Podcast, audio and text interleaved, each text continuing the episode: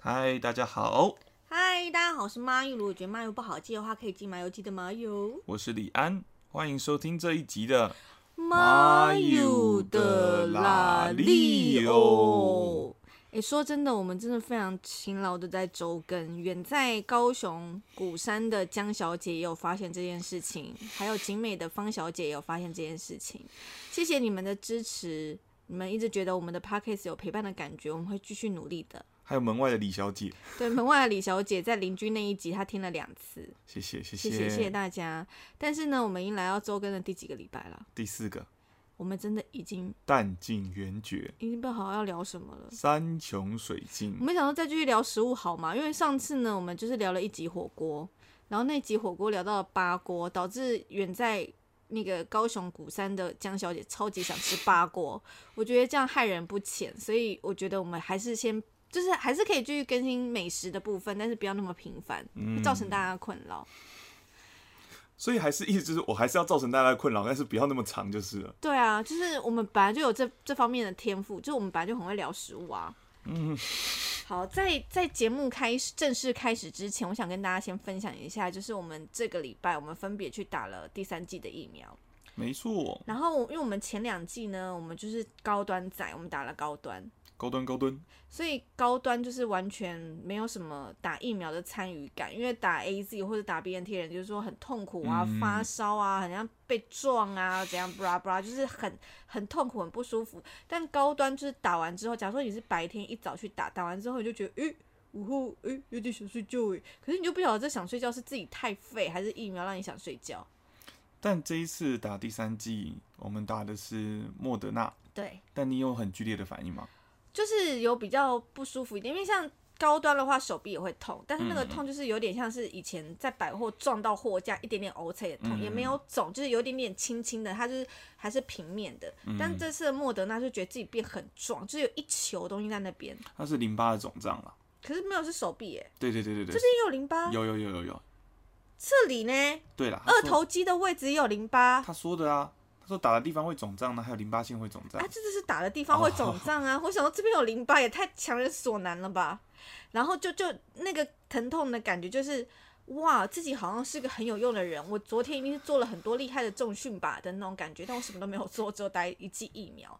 然后我隔天下午就开始有点晕晕重重的，就是有一点想要，就有点感冒要裂起来的感觉，就这样。我是还好， 对啊，我就打完就等待说要来了吗？哦干，又没事。嗯总之，我这次有稍微参与了一下那个疫苗的感觉，然后因为我本身是一个保险业务员，那你知道保险业务员的一个工作的使命呢，就是要把资讯分享给大家，所以在此呢，我希望有听节目的人们呢，都可以去注意一下自己有没有防疫险了。那呃，没有防疫险的话，也可以考虑要不要买防疫险，因为防疫险的目的呢，其实比较不是在呃除了医疗这部分之外，其实是在隔离或确诊的话，可以去弥补你的薪资的损失，因为你如果被隔离的话，就没有办法那个上上班班嘛。像我们喜剧圈的 C 小姐呢，还有之去年有跟我买防疫险。然后呢，她日前就真的不幸的被隔离了，因为她演出的时候就是有一个观众是确诊的患那个确诊，对然后确诊的整人个演出的团队都被狂裂。对，所以他就就真的被抓去关，然后被关那个状况呢也是蛮可怕的。他就跟我说，他他那时候就是接到通知要隔离的时候就打给我，然后就说，我说那你等会要去哪一个防疫旅馆？他说我也不知道，他就是反正就他就叫我整理行李，然后。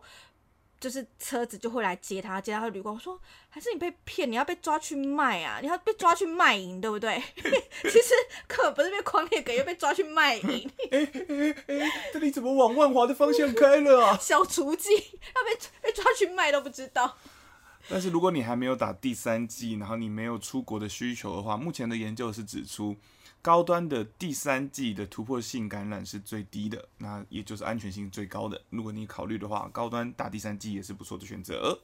对，所以大家去检查一下，因为像这个刚刚说的那个剧场界的西小姐呢，她后来呢，她的确因为疫情，因为她原本要被关十四天，然后那心情非常煎熬，她就想说。干要被关十四天呢，怎么办？然后也不能演出嘛，因为她有例行性的演出就不能演出。然后后来呢，因为那个确诊的那个观众呢，他是在美国又确诊过，所以他的感染率没有那么高，所以他们被关四天就被放出来。所以当你前三天已经做好心理准备的时候，就第四天又被放出来的时候，就觉得诶诶诶 的那种感觉。但是 C 小姐很衰的是，因为她有就是因为那个要被框列隔离嘛，所以她已经把后面的工作都推掉了，所以对她来讲是真的有薪资受损的部分。所以后她就就好险有买防疫险，然后后来有弥补这部分。所以如果说有需要这个防疫险的部分的话呢，可以去看你临近有没有哎、你喜欢的业务员啊，或是你网络上自己去买都可以。然后或者呢去检查一下你去年买的防疫险是不是已经到期了。因为如果说你去年就已经买了，假如你去年五月买，你当初没有勾自动续约的话，假如你五月五号买，你五月五号就直接断掉了，就没有办法有任何的保险，所以请大家去注意一下。哎、你的表情看起来很无聊，但是这是必要的卫教卫教宣导。嗯，我们可以聊正题了吗？我要把你的防疫险都解掉， 把你推出去。 啊，好的，那今天我们要聊的主题是什么呢？我们今天要聊的主题，我非常感兴趣，真的吗？我真的非常感兴趣。我是还好。我们今天要聊的主题是神神奇奇宝宝贝。贝，噔噔噔噔噔噔噔噔噔噔噔噔噔噔噔噔噔噔噔噔。噔噔噔噔，你不要让我一个人让他唱完我呐不、晓得这首歌长怎样啊，哦，这就是最最开始的版本的主题曲。因为神奇宝贝对我来讲，我其实没有那么大的感觉，因为我是个七年级生，所以对我来讲比较有感觉的卡通就真的是美少女战士，或嗯是同期可能飞天少女猪宝妮啊，嗯，然后这一些，但是。神奇宝贝应该是八年级生非常喜欢的，因为我妹妹本身也是八年级生，然后她就也非常喜欢神奇宝贝，然后同时有一个蛮相像的卡通叫数码宝贝，完全不一样啊！给点尊重啊！什么叫做蛮相像的？那个完全不同啊！所以我今天呢的角色就是呈现一个是无知的阿姨，来了解八年级生最喜欢的神奇宝贝跟宝可梦到底是什么什么样的一个有趣的东西。首先，我想问你，刚刚提出一个非常大的抗议，嗯就是说神奇宝贝跟数码宝贝是完全不一样的东西，对，为什么？ 超过分，完蛋了，对不对？它是应该说，它完全就是根本性的不一样啊！你不会说，你不会说，美少女战士跟那个什么光之美少女一样，光之美少女一样，你不能啊哦，那我能了解，你因不为能因为对我来讲，我看到就是一些人会变化的生物。，对一些人类带了一些小家伙，嗯，对啊，但是呢，应该说从一些分化分别来看，就是神奇宝贝的进化它是固定的。怎么说呢？就是我是杰尼龟进化成卡密龟，就会变成水箭龟。那它就是变成卡密龟之后，它不会变回，不不会变成杰尼龟，他不能不能不能。但是但是数码宝贝它可以从牙骨兽变成暴龙兽，嗯，再变成战斗暴龙兽，但是它还是可以变回牙骨兽。为什么他可以变回牙骨兽因？为啊那个是它灌注能量然后变身的感觉，比较像是那个啊啊，那个鬼神童子呃可能比较类似，它是变身的，但是神奇宝贝它是进化的，哦，但是数码宝贝它也虽然说是进化，但它比较像是变化的感觉。我说我刚刚讲鬼神童子，你同意吗？嗯可以鬼神童子就是会把眼睛打开，然后变成别的东西，对，大大概是这样，就是它是一个变化的，那它是一个成长型的，但它还是会变回牙骨兽，然后跟太一一起冒险这样子。哦。嗯，但神奇宝贝它就是长大，它变成水箭龟之后，它就是变成水箭龟跟在你旁边。可是他要怎么样进化？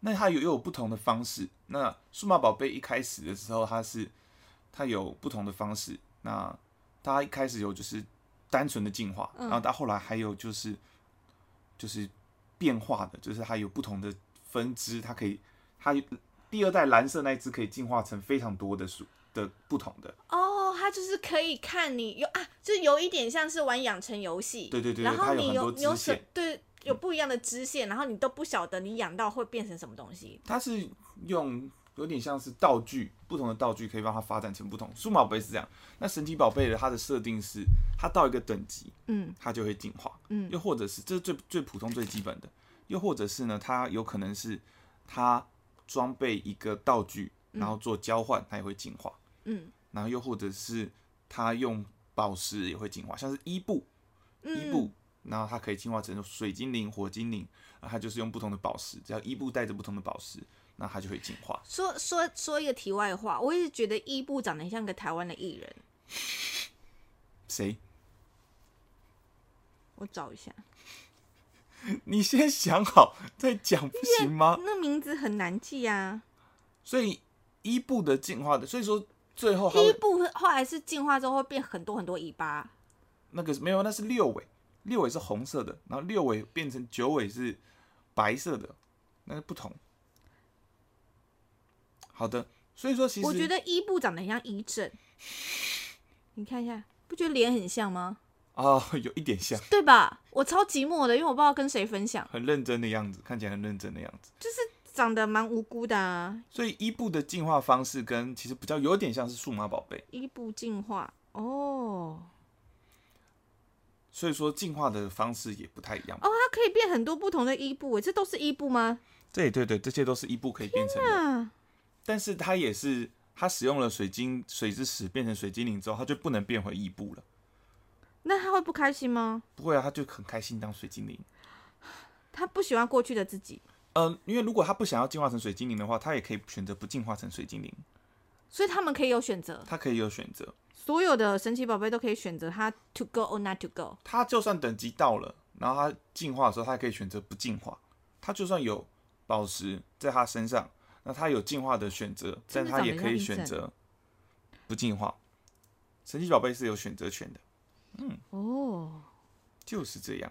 对，所以神奇宝贝有性别之分吗？有的神奇宝贝有性别之分，那所以说还会有一些玩的比较认真的玩家就会做所谓的培育，然后就是从五等的，你出来就是五等，然后开始慢慢培育，然后去看它的种族值，然后来把它养成最强的样子。种族值是什么？就是在电玩里面呢， 听起来，现在听起来就是一个宝可梦仔。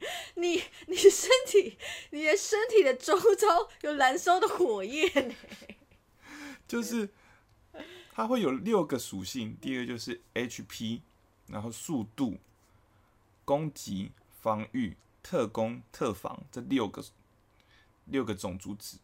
种族值是哪哪几个中文字啊？种种族，种族就是 racist 种族值嗯，然后值是能量，嗯，那超过种族值合并，应该种族值应该加起来好像是六五五的样子，就最高哦上限。嗯但超过六百的话，就是叫做六百族，六百族哦就是很厉害、很强，可以养的很强的神奇宝贝们，像是初代的六百族就是快龙，快龙就是很强、很棒，因为它的种族值很高。那我想问一下，你还是没有解释到性别啊？哦，因为呃哦，性别的话，就是他就是有性别啊，我要解释什么？所以皮卡丘这只有男皮卡丘跟女皮卡丘。对哦，，对，那他的皮有些设定会是他的尾巴的皮卡丘的尾巴不一样，嗯，它如果尾巴是正常的方形，那就是公的；那如果嘴巴尾巴是爱心的，那就是母的。哦，我记得是这好样。简单的分法、哦。，对，那有些会更大的差异就是公的跟母的完全长得不一样，像、嗯、像那个一时想不起来那只叫什么，但它就是会有公的跟母的长得完全不一样的。但我想要问一下哦，像皮卡丘是大家比较耳熟能详的的比那个神奇宝贝，是然后这阵子也很流行一些皮卡丘，长得就跟我们印象中的皮卡丘不大一样，那是什么？有一只幽灵皮卡丘，那个叫模拟 Q，模拟 Q 的故事是这样子的，就是它其实本来不长那样子，但是它有一天看到了皮卡丘，觉得啊，卡够硬啦，然后他就把那个东西装在身上，然后画成那样子，因为他想要获得大家的喜爱。哦，它它哦，它是皮卡丘的 coser，对对对对对对对，哦，因为大家不喜欢原本的他，他原本的他呃长什就么样长子丑丑的，我也没看过，我忘了，但是他的故事是这样子，他想要哦长得像讨喜，因为皮卡丘很讨喜嘛，嗯他希望获得大家的喜爱，嗯是一个很难过的故事。嗯，然后其实火箭队的背景故事，然后就是火箭队里面的那个武藏，好讨厌的感觉。武藏其实是一个很善良的人，那他就嗯武藏看是男生还是女生、啊？女生，哦然后他就看穿了模拟 Q，他说：“哇，你也是跟我一样都没有获得大家的认同吧？那我就说服你吧，我们一起。”然后就是所以他就加入那个战队。对对。对对，加入火箭队。所以说，其实有一些人会觉得。神奇宝贝真的主角是火箭队，因为他们其实更有爱，哦。其实他们那个团队是很有爱的，他们会做一些小小捣蛋的事情，但是他们整个团队的羁绊是很有爱的。神奇宝贝呃不对，那个火箭队里面那只猫咪叫什么啊？喵喵，喵喵，嗯，就那么简单。对，喵喵的故事呢？它的我好像有一次不小心撞见喵喵进化，啊，什么？就是喵喵进化了啊，喵喵进化就会变成叫猫老大，所以有长得会不一样，对不对？它就长得是一只猫。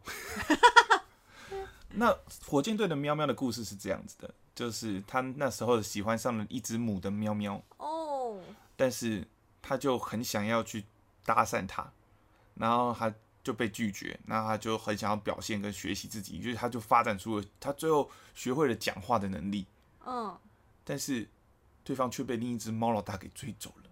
因为它还没有进进化成猫老大，但是他也没有办法进化，因为他的所有的能力都发展在讲语言上面， 所以就喵喵喵。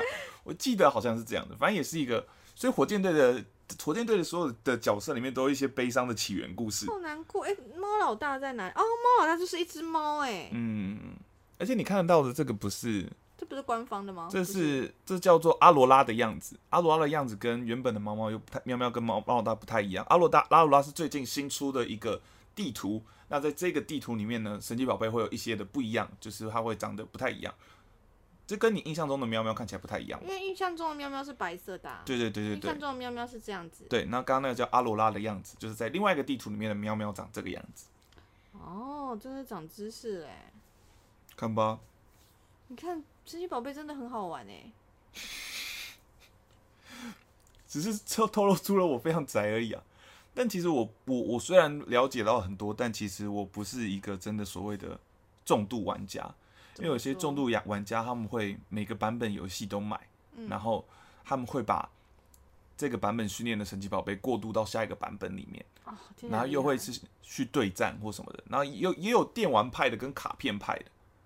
嗯那像老 K，老 K 他就有玩神奇宝贝卡片，那啊你是说是在便利商店的那个机台那个吗？不不不，他是真的就是像游戏王卡那样的对战。哦，那便利商店那个机台又是另外一个体系，哎、我以前有玩一个也是机台，嗯，然后我忘记那个是什么，我也是着迷过一段时间，什么百兽什么对战还是什么的，应该跟那种甲虫王者那种同时代出来的吧？好像是。嗯然后就是你就是要拿一张卡片，嗯，然后就放下去，然后它就是有卡片的能力值，然后你就要跟对方对打，嗯但其实就是赌博游戏，对啊，它就是赌博，就赌就是什么猜拳啊，猜拳，然后比大小，对啊，对，它就其实就是赌博游戏。没错。但我那时候也是跟当时的男朋友蛮喜欢的，就是收集了很多卡片。它就是赌博游戏啊。但是我我喜欢玩神奇宝贝，还是在着重在养成，就是可以看到发展出这个神奇宝贝，然后它可以，诶，它它还有一种东西叫特性，就是每一只神奇宝贝它可能会有三到两到三种不同的特性，它可能是爱困或是什么的不同的特性，那不同的特性它就试着试着适合培育成不同的样子，它配的技能就要不太一样。所以，同样，假设每一个人都捡到比卡丘，那对每个人养出来比卡丘也会不一样。没错。诶、但还是会有主流的养法啦，就是因为这样养比较强，打起来比较爽，然后会有嗯主流的养法。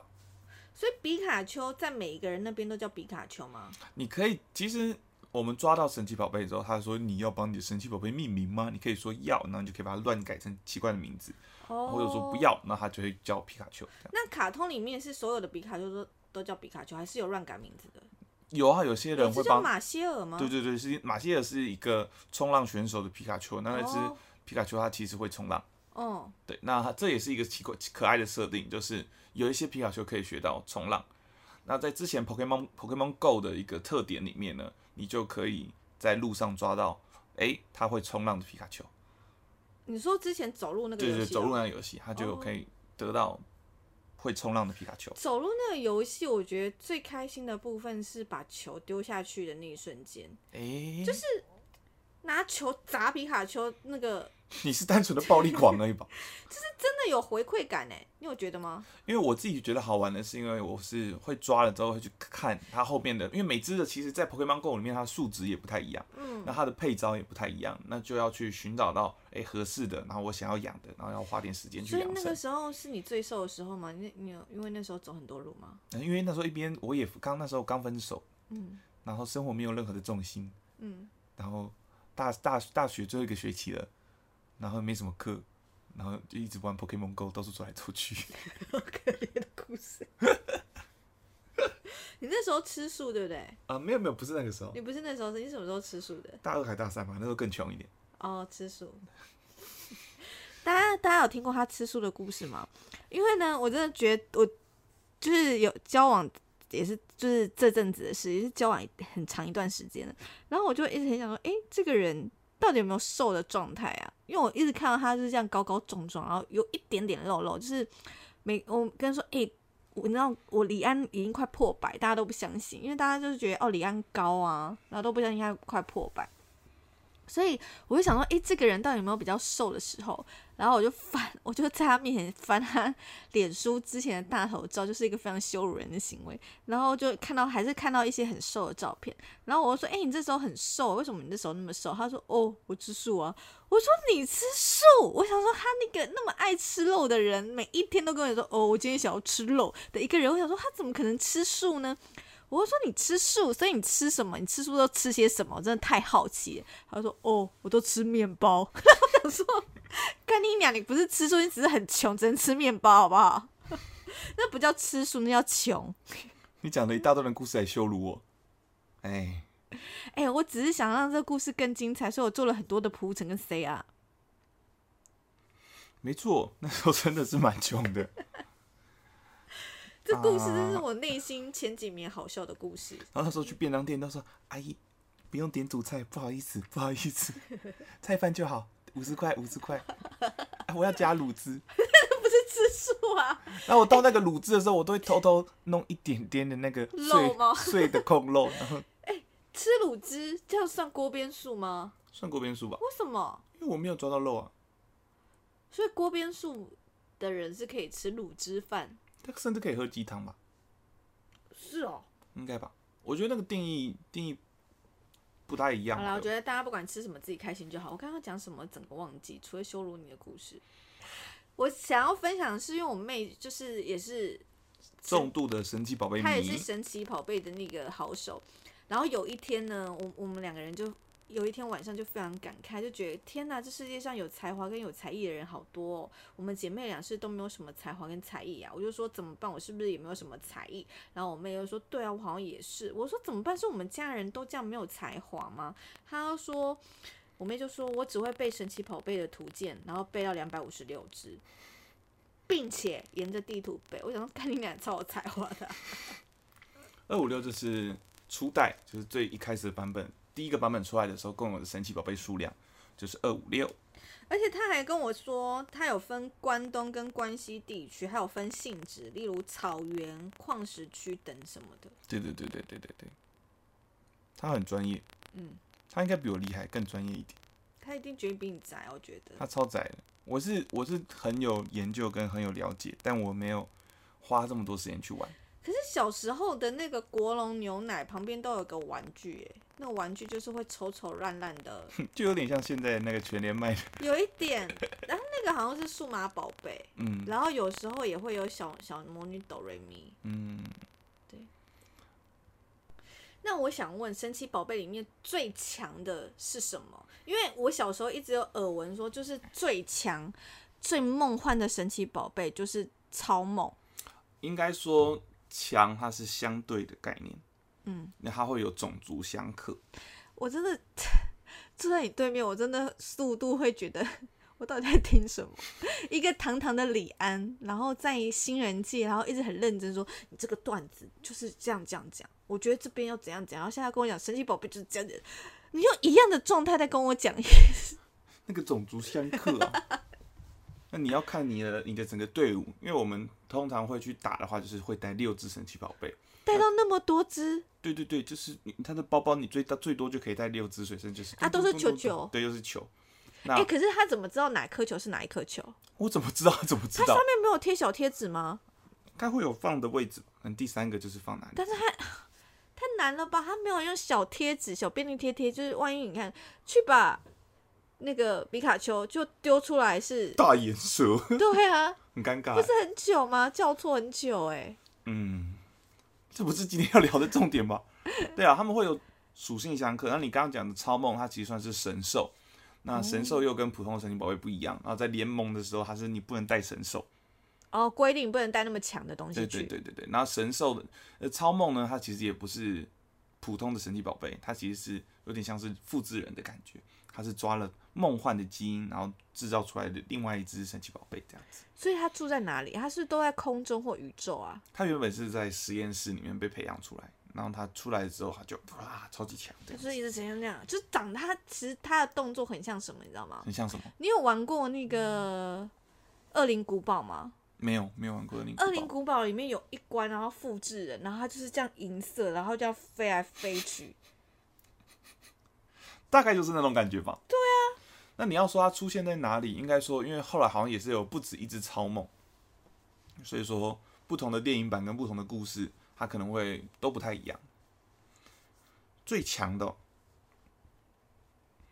应该是说你总族值六百以上就会是很不错的神奇宝贝。那平心而论，就是像我这种阿姨，我就只会知道比卡丘。是那比卡丘到底强不强？不强，嗯，它只是可爱。对，皮卡丘其实种族值不高，那当然它有，因为它是主角，然后它会有一些特殊的道具，所以说它其实有携带道具，然后再搭配在战略里面的话，它其实还是有它的战术价值。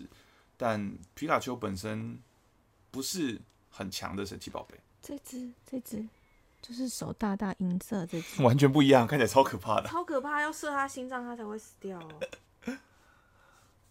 哎、那我有阵子啊，非常着迷玩那个《恶灵古堡》，然为什么后，要这样折磨自己啊？然后，然后，然后在就那很多年前，五六年前，然后那时候还有在玩 We 的时候，就用 We 然后玩《恶灵古堡》，然后电视坏掉都绿绿的，玩起来更可怕。 我那时候玩真的好紧张，嗯吓死的。说到《恶灵古堡》，我一直一直人生中有一个小清单，我很想要去大阪环球影城的万圣节。就是它每一年几乎啦，每一年的万圣节那段时间，它的主题就是《恶灵古堡》。嗯嗯，然后就是会有一个时段，整个园区就是有活尸在跑，很有趣耶，很有趣，我超想去的、啊。这可能就是因为为什么我们必须打莫德纳的原因了。我越想要出国玩吗？嗯哎我们这集时间竟然也竟然也差不多嘞。哇，我觉得你完全没有了解到神奇宝贝的精髓。对啊，怎么办？看来就这样子吧， 这集是好笑的吗？就留给观众来 回答喽。好吧，那我们今天的节目就到这里喽。拜拜我，们是应该还是要留早餐。早餐才是正确的选择吧？好了好了，最后留一点点早餐了，一点点。但是我们就是不要在标题说我们有早餐，聊一点点嘛，那之后怎么样聊一整集的早餐？早餐要聊一整集哦。当然啦、好吧，那我们就卖个关子好，那这集就不聊早餐。我想说一下那个节目，那个《神奇宝贝》里面的小霞小霞是红发吗？举法橘发？